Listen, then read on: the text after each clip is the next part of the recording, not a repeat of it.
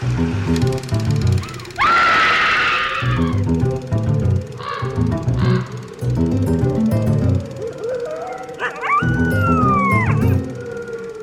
and welcome to Scream Scene, the horror movie podcast where we watch every horror movie ever made in chronological order and then we rank them from best to worst. My name's Sarah. And I'm Ben. Thank you so much for listening to us today. How you doing? I am cold. It's full. Yep, That's what happens. yep. I am unhappy about it. I mean, oh, about being cold. Yes. You're unhappy all the time, so Hey, hey now. you're a grumpy old man.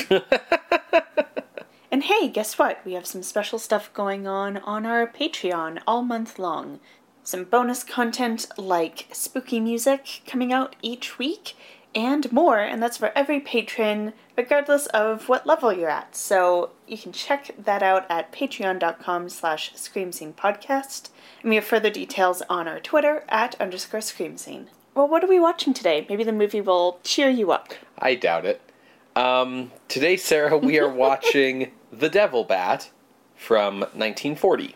Okay, cool. So is this kind of like a sequel to The Devil Doll? No, not at all. Okay, you didn't have me do any research, so I don't know anything about this. Right. I mean, there's not a lot to know, but I'll fill you in. Okay, So, The Devil Bat comes to us courtesy of the Producers Releasing Corporation, oof. or PRC. Bottom of the barrel of the Poverty Row Studios. Exactly. Uh, we covered the origins of PRC in our episode on Torture Ship. At that time, it was called Producers Distributing Corporation. PDC. Right. But the name was quickly changed to Producers Releasing Corporation. It was run by producer Sigmund Neufeld and his brother, director Sam Newfield, and it was a company that never took more than a week to shoot a picture and never spent more than $100,000 on any of them. There is a level of um, admiration that I think can go to Poverty Row Studios Sure. in just like like a week to shoot a movie. That's insane. Yeah, I mean, you. It depends on like what the results that come out are. Sometimes PRC was capable of making impressive movies. Some of its movies, uh, particularly its film noir movies from Edgar G. Ulmer, um, have gained some critical uh, cachet in recent years. But most of the time, when you're watching them, you can tell that they're trash. Okay, cool. so. Great. So by 1940, PRC was ready to take another crack at the horror genre and signed Bela Lugosi to a long-term contract on October 19th, 1940. Lugosi was continuing to have financial difficulties. Um, his only film since Black Friday was an appearance in RKO's You'll Find Out, which was a comedy starring musical comedy act Kay Kyser and his band, um, but was notable for teaming up Lugosi, Karloff, and Peter Lorre as the villains. That that sounds neat. We should watch that. Not for the podcast. We should just watch yeah, that. yeah, we aren't going to be watching it for the podcast, of course. Um, but if you have a soft spot for 1940s novelty act comedies, uh, you can check it out. Kay Kyser, the star, was a big deal in the 40s. Uh, very popular, had multiple number one hits like every year in that decade, uh, but really was a a novelty act. He was, you know, did swing music, but like with comedy lyrics. And He's like the Weird Al of the 40s. yeah, and so the thing about it was like once he went out of style, he just vanished. Like that was it. But Weird Al is forever. Maybe he just got reincarnated. Mm, no. Okay. So signing with PRC put Lugosi on just about the lowest rung of Hollywood you could get, but it was work and also the promise of more work to come, uh, which is important when you have a wife, a son, and a morphine habit to support. Mm-hmm. It was a non exclusive contract, so Lugosi could continue making movies for other companies at the same time and sign contracts with other companies at the same time. Um, but it just meant that he owed PRC a certain amount of work. Yeah. The Devil Bat was directed by Jean Yarbrough. Born in 1901, Yarbrough had been working in film since 1922, first as a props man, then as an assistant director, and then finally as a director. Initially on shorts for RKO. His first feature film was the exploitation movie Rebellious Daughters for Progressive Pictures in 1938. Okay. Okay.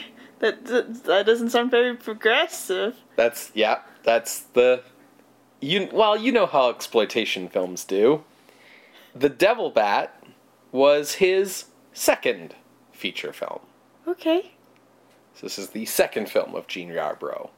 The cinematographer here was the highly experienced Arthur Martinelli, uh, an experienced veteran of the silent era.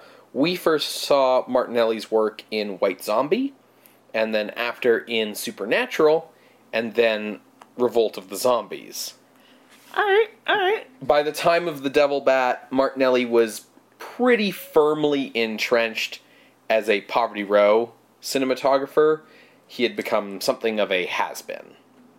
This this movie sounds like it's going to be so good. Most I'm so excited for this.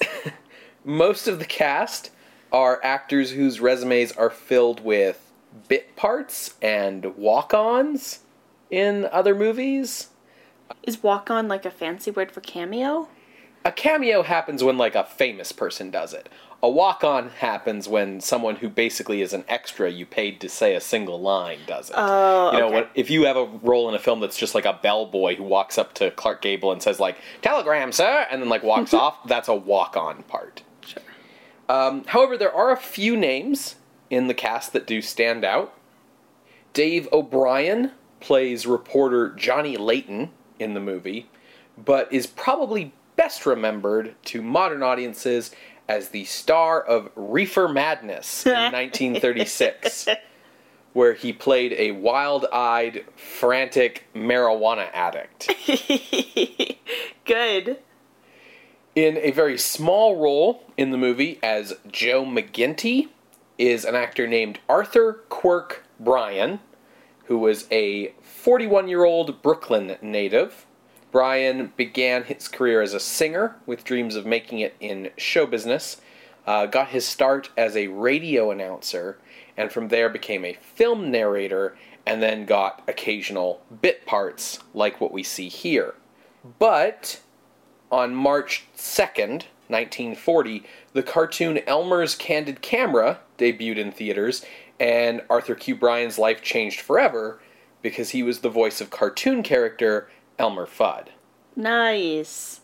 So it's only up from here for this guy. Pretty much, yeah.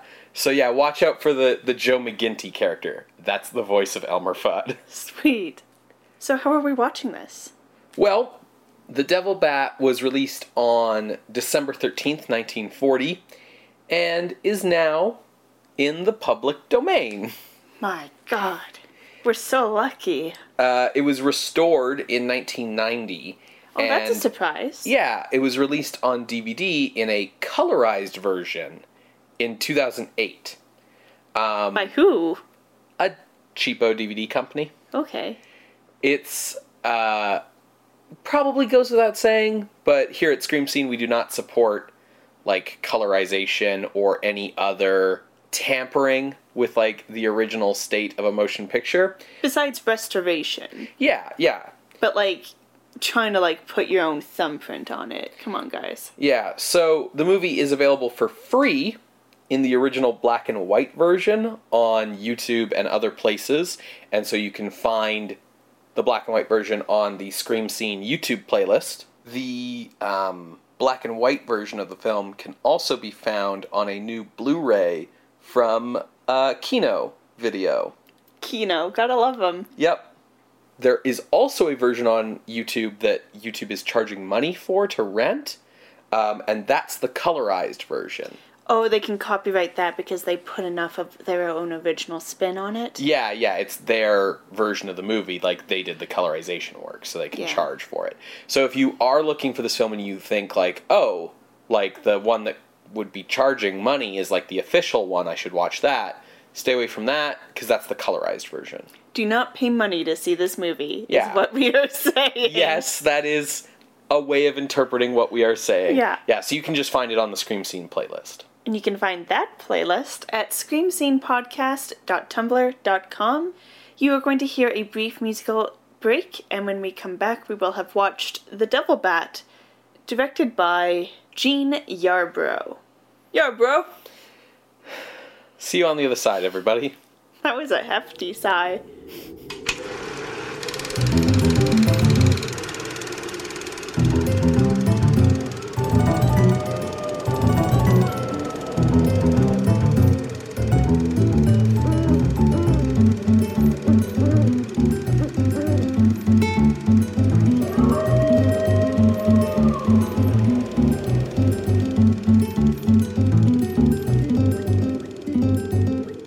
Back, everybody. We just finished watching The Devil Bat from 1940, directed by Jean Yarbrough. Sarah, you had a fun time watching this, I think. It is a very fun movie. I think people would have a fun time watching it. Yeah, contrary to my expectations going in, I actually enjoyed this quite a bit. Um, it was sort of that perfect mix where it's dumb enough and cheap enough to be fun, but it's not like so poorly made as to be just like this total slog. Yeah. Yeah, that's a great way to put it. Um, did you find that you also enjoyed this film because it was finally a horror movie that we were watching? Yeah, for sure. I mean, it's it's still very tepid, like in terms of its horror. But yes, it was nice to see something that was actually trying. Yeah, I, I love this fucking movie. It's, oh, it's So- something. So let's talk about the story. Yeah, sure. So, side note Bela Lugosi plays a guy named Dr. Carruthers, and Ben and I both had a film professor who was a woman but was named Dr. Carruthers. So uh, there was that just kind of like was like the cherry on top of enjoying this film. So Dr. Carruthers Kindly, Dr. Carruthers. kindly Dr. Carruthers, who would not dare hurt a fly, makes perfumes for Heath and Morton Cosmetics. Heath and Morton have gotten mega rich. They are now the 1%, as it were, uh, while Carruthers has not, because when they first started, he sold his percentage in the company for, you know, a quick $10,000. dollars Took the flat buyout instead of the. That's the economic word for Yeah. things. So he has not made millions as these people have. And now he's getting revenge by creating an aftershave that he's trained bats to hate. And he also makes these bats quite large by electrocuting them. So they become giant bats that people call the devil bat. Yeah, it's um, the theory of electrical stimulation of glands that uh, makes the bats big, Something like that. really big, like like. bald eagle size. Yeah, yeah, yeah. Yeah, those things are like ginormous. Yeah, for sure. Yeah, but as a bat, in Mm-hmm. the close ups, they're fruit bats, so harmless. But, you know, imagine like a carnivorous bat. Sure. That's misleading because fruit bats, I believe, still eat insects, so they would be technically omnivorous. Imagine a type of bat that people would be afraid of, as opposed to the like harmless, um, you know, winged mice that bats really are. Using this mix of aftershave that acts as a bait to these bats, Dr. Carruthers is killing off the Heath and Morton families one by one. Yeah, because they're they're testing the aftershave before it goes on the market, so that's the excuse for giving it to all of them. Mm-hmm. Johnny Layton, Chicago reporter, is here to cover this story in Heathville, by the way. So, one of the families is so rich they have a ville named after them. Layton helps find clues and corner Dr. Carruthers while also striking up a romance with Mary Heath. Eventually Dr. Carruthers gets taken down by his own devil bat. Mm-hmm. The end. Yeah, I mean it's it's basically uh, like kind of a murder investigation. Only the murderer is a giant bat. Yeah, which uh, I have to say, with the part of this movie that I enjoyed the most is um they clearly know what bats sound like because they have like regular bats in the movie doing like the squeak echolocation sounds, and then this giant bat, this devil of a bat, just screams. As he flies around, especially when he goes to attack, it's like this high pitched screaming, like as it goes in for the kill, and it's like, oh my god, is this supposed to be stealthy in any kind of way? My the other best thing about the devil bat is um, so it's fake, oh, 100%. and I mean the thing that really brings down the devil bat in terms of like its quality as a movie is also the same thing that provides its greatest joy to like being a viewer of this movie. And that is how terribly fake and ridiculous the bat is. Because like in addition to this absurd noise it makes like it looks like a halloween store decoration of a bat just really big like it doesn't look anything like a real thing at all and then it doesn't even have flapping wings. Like it's not even at the level of like, you know, the original Dracula where it was like a floppy bat on like a fishing rod that when you bobbed it up and down, the wings would kind of look like they were moving. No, this thing is stiff. This thing flies by gliding. Like Yeah, it just like looks coasts. like it coasts. It, it looks like a glider that someone's tossing from off screen to like from one side of the screen to the other. Like it's it's just oh my god, like it does not fly. Like we see times where it takes off and it takes off like a fucking like helicopter, like vertical takeoff and landing like a UFO, just with its wings always outstretched. It's the fakest looking thing ever, and it's great. I love him. I love him so much. Um, It's it's the biggest piece of evidence for the film's low budget, but like I wouldn't change it for the world. No. Um, there's other stuff that goes on in the film. There's um, some comedic relief and stuff. Um, Not that bad comedic relief either. Like yeah, not exactly. Yeah, like I think it is setting out to make a horror movie. It makes a horror movie.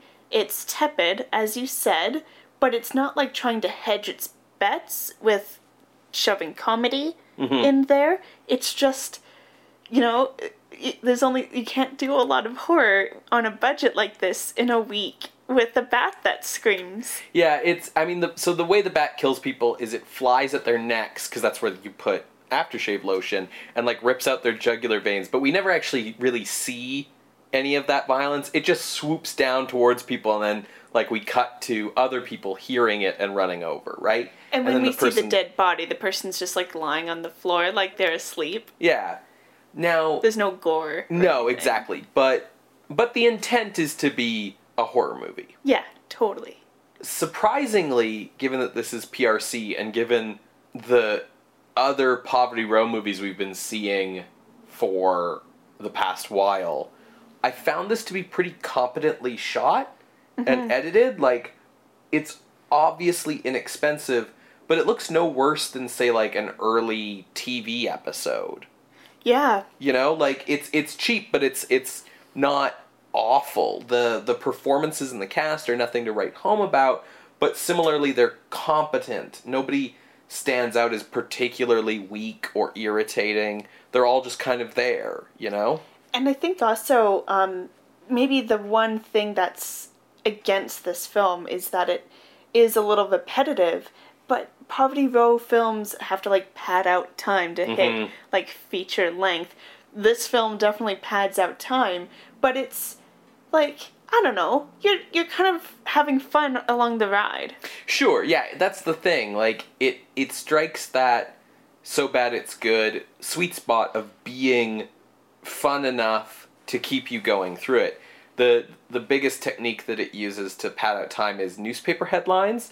Like where all it needs is maybe one spinning newspaper to give you exposition. It'll give you like three in a row, giving you reworded versions of the same in exposition. the in the exact same layout. Yeah, of this- the newspaper, just like the titles changed. Yeah, this newspaper is always the same front page. They've just taken one column out and the headline out to replace with the new one every time, but like the surrounding layout and articles are always the same. Like you can just tell if you if you pay attention. The other thing is like we see like three or four newspapers that cover like the same headline like as if Johnny Layton's paper has like the most editions in a day of like any newspaper. Yeah. Um and of course, there's shadows of a bat flying over the newspaper. Yeah, it's it's fun. Like it's it's dumb, but it's fun. Like there's a fun, wacky, dumb energy to this where like they they clearly must have realized at a certain point like how ridiculous it is. In terms of story, it's stealing from all over the place. I found it to be surprisingly unique Well- in terms of what we've seen. I think what makes it unique is how like how they're putting different elements together. Yeah, yeah. Because like the reporter and his editor and the shitty police chief and stuff, that's all right from the Warner Brothers formula. Yeah. Right? And then the like mad scientist who's out for revenge against the people who wronged him, that's straight from the Columbia formula. But then the the giant bat and the setting it around like a cosmetics company, those elements are new and those elements are just like weird enough and unique enough that it makes the movie feel fresh when combined with everything else. Which is so surprising, again, with a Poverty Row film. A PRC Poverty Row film. Mm-hmm. Yeah, like the last movie we saw from this outfit was Torture Ship. Which was torture to get through. Yeah, it was it was barely recognizable as Horror. um, as a movie. Yeah. Like as the concept of film as like a thing that you can, you know, construct meaning from images. Like it was it was barely that. Like Yeah. this is fine. This is perfectly fine. You Yeah. know? It's it's cheap, but it's fine. It's a fun, spooky romp and is choice material for a spoopy movie night with friends. That's totally what it is. It's a great watch a cheesy old spoopy movie and laugh about it kind of Experience. Yes, it's it's way more competent than expected. Uh, Lugosi is good as the villain. Um, his age is starting to show. Like this is the first time I think I've seen Lugosi and thought like, oh, he's looking old. Um, he's fifty eight making this movie. As always, he excels at revenge plots. I always think he's really good with that kind of storyline. And this one feels uh, particularly close to home because Lugosi also lost money by turning down a percentage in favor of just taking a lump sum, and that was on the surprise hit White Zombie, where he didn't trust that that movie was going to be popular, so he just took a flat rate. It turned out to be this huge box office success, so if he had taken the percentage, he would have actually made more money Yeah. It gives his character kind of a a metatextual level of tragedy that Lugosi sells really well. Lugosi has also come through, like, horror's first boom Mm-hmm. and then crashed completely with it while he's seen studios make money off of it using his name for marketing material and then not giving him like anything in the movie itself i think this character of dr carruthers getting revenge on people who he's he feels exploited by Mm-hmm. i think it's something lugosi can really identify with Yeah, he he plays it very well because I think it strikes close to home for him, and you can really believe his um animosity yeah towards these rich guys for sure. Yeah. Is there anything else you'd like to say about this? No, um, I really liked the Devil Bat. I it's not good, but I really liked it. Yeah, it was a fun surprise, Yeah. you know? So, where are you looking for ranking, Sarah? I'm having a hard time because it's on like kind of the lower middle part of the list. Mm-hmm.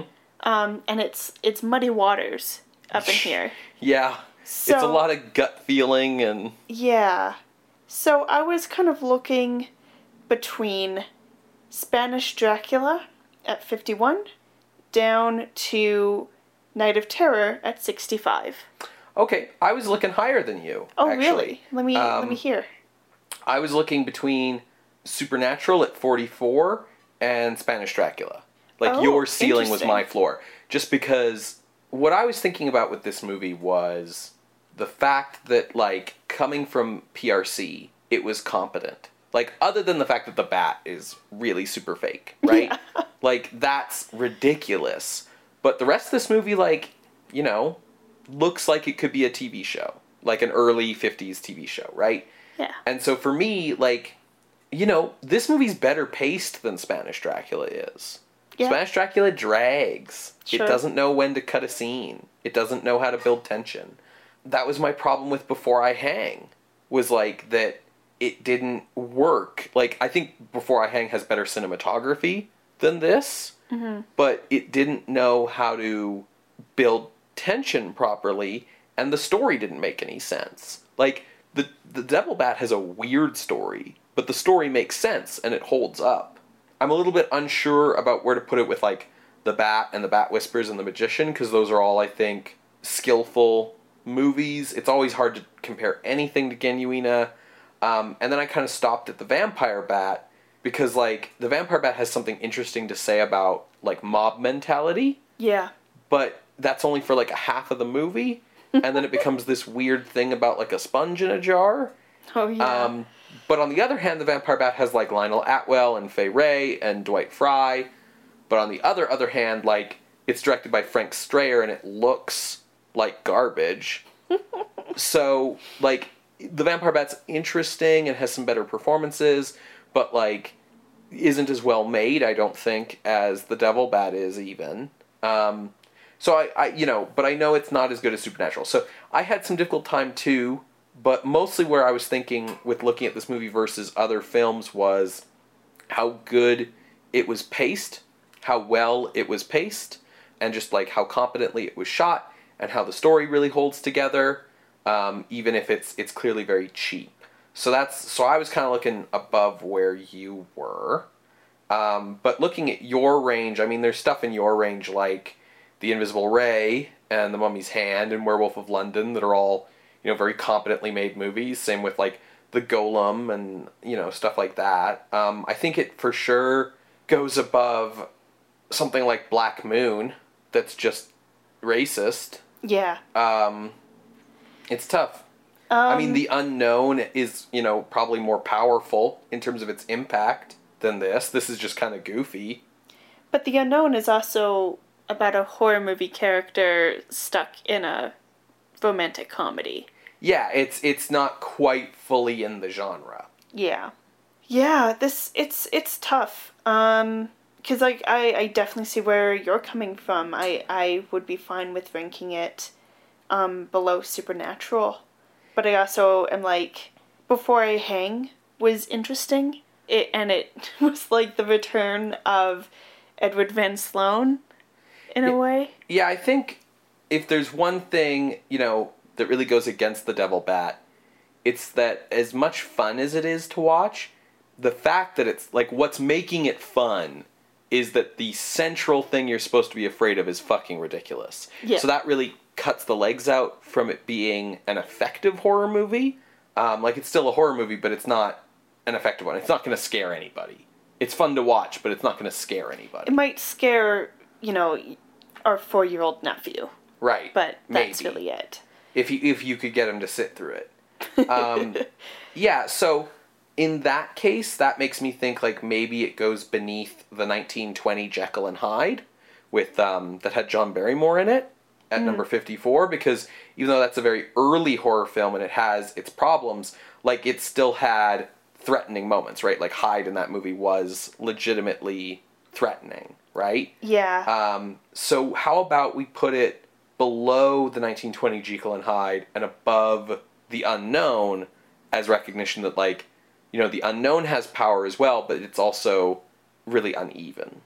Yeah, I think that's fair because then we still have the sealed room, which is short but terrifying. Mm-hmm. Um, but it's also above things like The Mummy's Hand, where it's like more of an offshoot of horror than anything sure. else. Yeah, Yeah. I like that. Yeah, I think, you know, once you get down below this point, you know, where we're putting it, you're starting to get away from movies that are pure horror and into movies that are kind of offshoots. Um, or, you know, below that, you're just getting into movies that are just garbage bad, right? So, Yeah. okay, so entering the list at number 55, The Devil Bat from 1940, directed by Jean Yarbrough. If you would like to see this list, you can go to our website, screamscenepodcast.tumblr.com. There you can find links to the other episodes that we've kind of referred to, as well as an appeals box. If you feel that we have unfairly ranked The Devil Bat or any of our previous films, drop us a line and let us know. If Tumblr isn't your bag, you can also email us at screamscenepodcast at gmail.com or talk to us on Twitter at underscore screamscene. Scream Scene updates every Wednesday on SoundCloud, iTunes, and Google Play. One of the ways that you can help out the show if you enjoy it is by giving us a rating or a review uh, on any of those platforms. Uh, iTunes reviews, especially, are mega helpful because of the way that algorithms and metrics work. Uh, you can also just tell a friend about the show. It's October, it's Halloween season. People want recommendations for horror movies. People want fun movies they can watch with their friends at Halloween parties. And, this is the one I would recommend. Sure. People also want free movies in the public domain. And, And this is one I would recommend. that's right. We got you covered uh, on that front. So spread the word about our cool podcast to all your friends. And if you would like, you can also head over to patreon.com slash scream scene podcast to become a patron of the night for as little as a dollar a month. Uh, you'll get your name read out on the show. Throughout the month of October, we're going to be releasing some cool extras for Patreon subscribers. Um, of all levels. Yes. Uh, and then at higher levels, like the $5 and $10, you get access to bonus audio and uh, horror short fiction. So, don't delay. Go to Patreon today at patreon.com slash scream scene podcast. Hey, Okay. what are we watching next week, Ben? Next week, Sarah, we are watching a Columbia Pictures mad scientist movie starring Boris Karloff. It's The Devil Commands from 1941, directed by Edward Dmytryk. Okay, sure. We'll we'll we'll give it a shot. Yeah, we'll see if the change in director uh, changes up the formula. Well, we will see you next week, creatures of the night. Bye. Bye.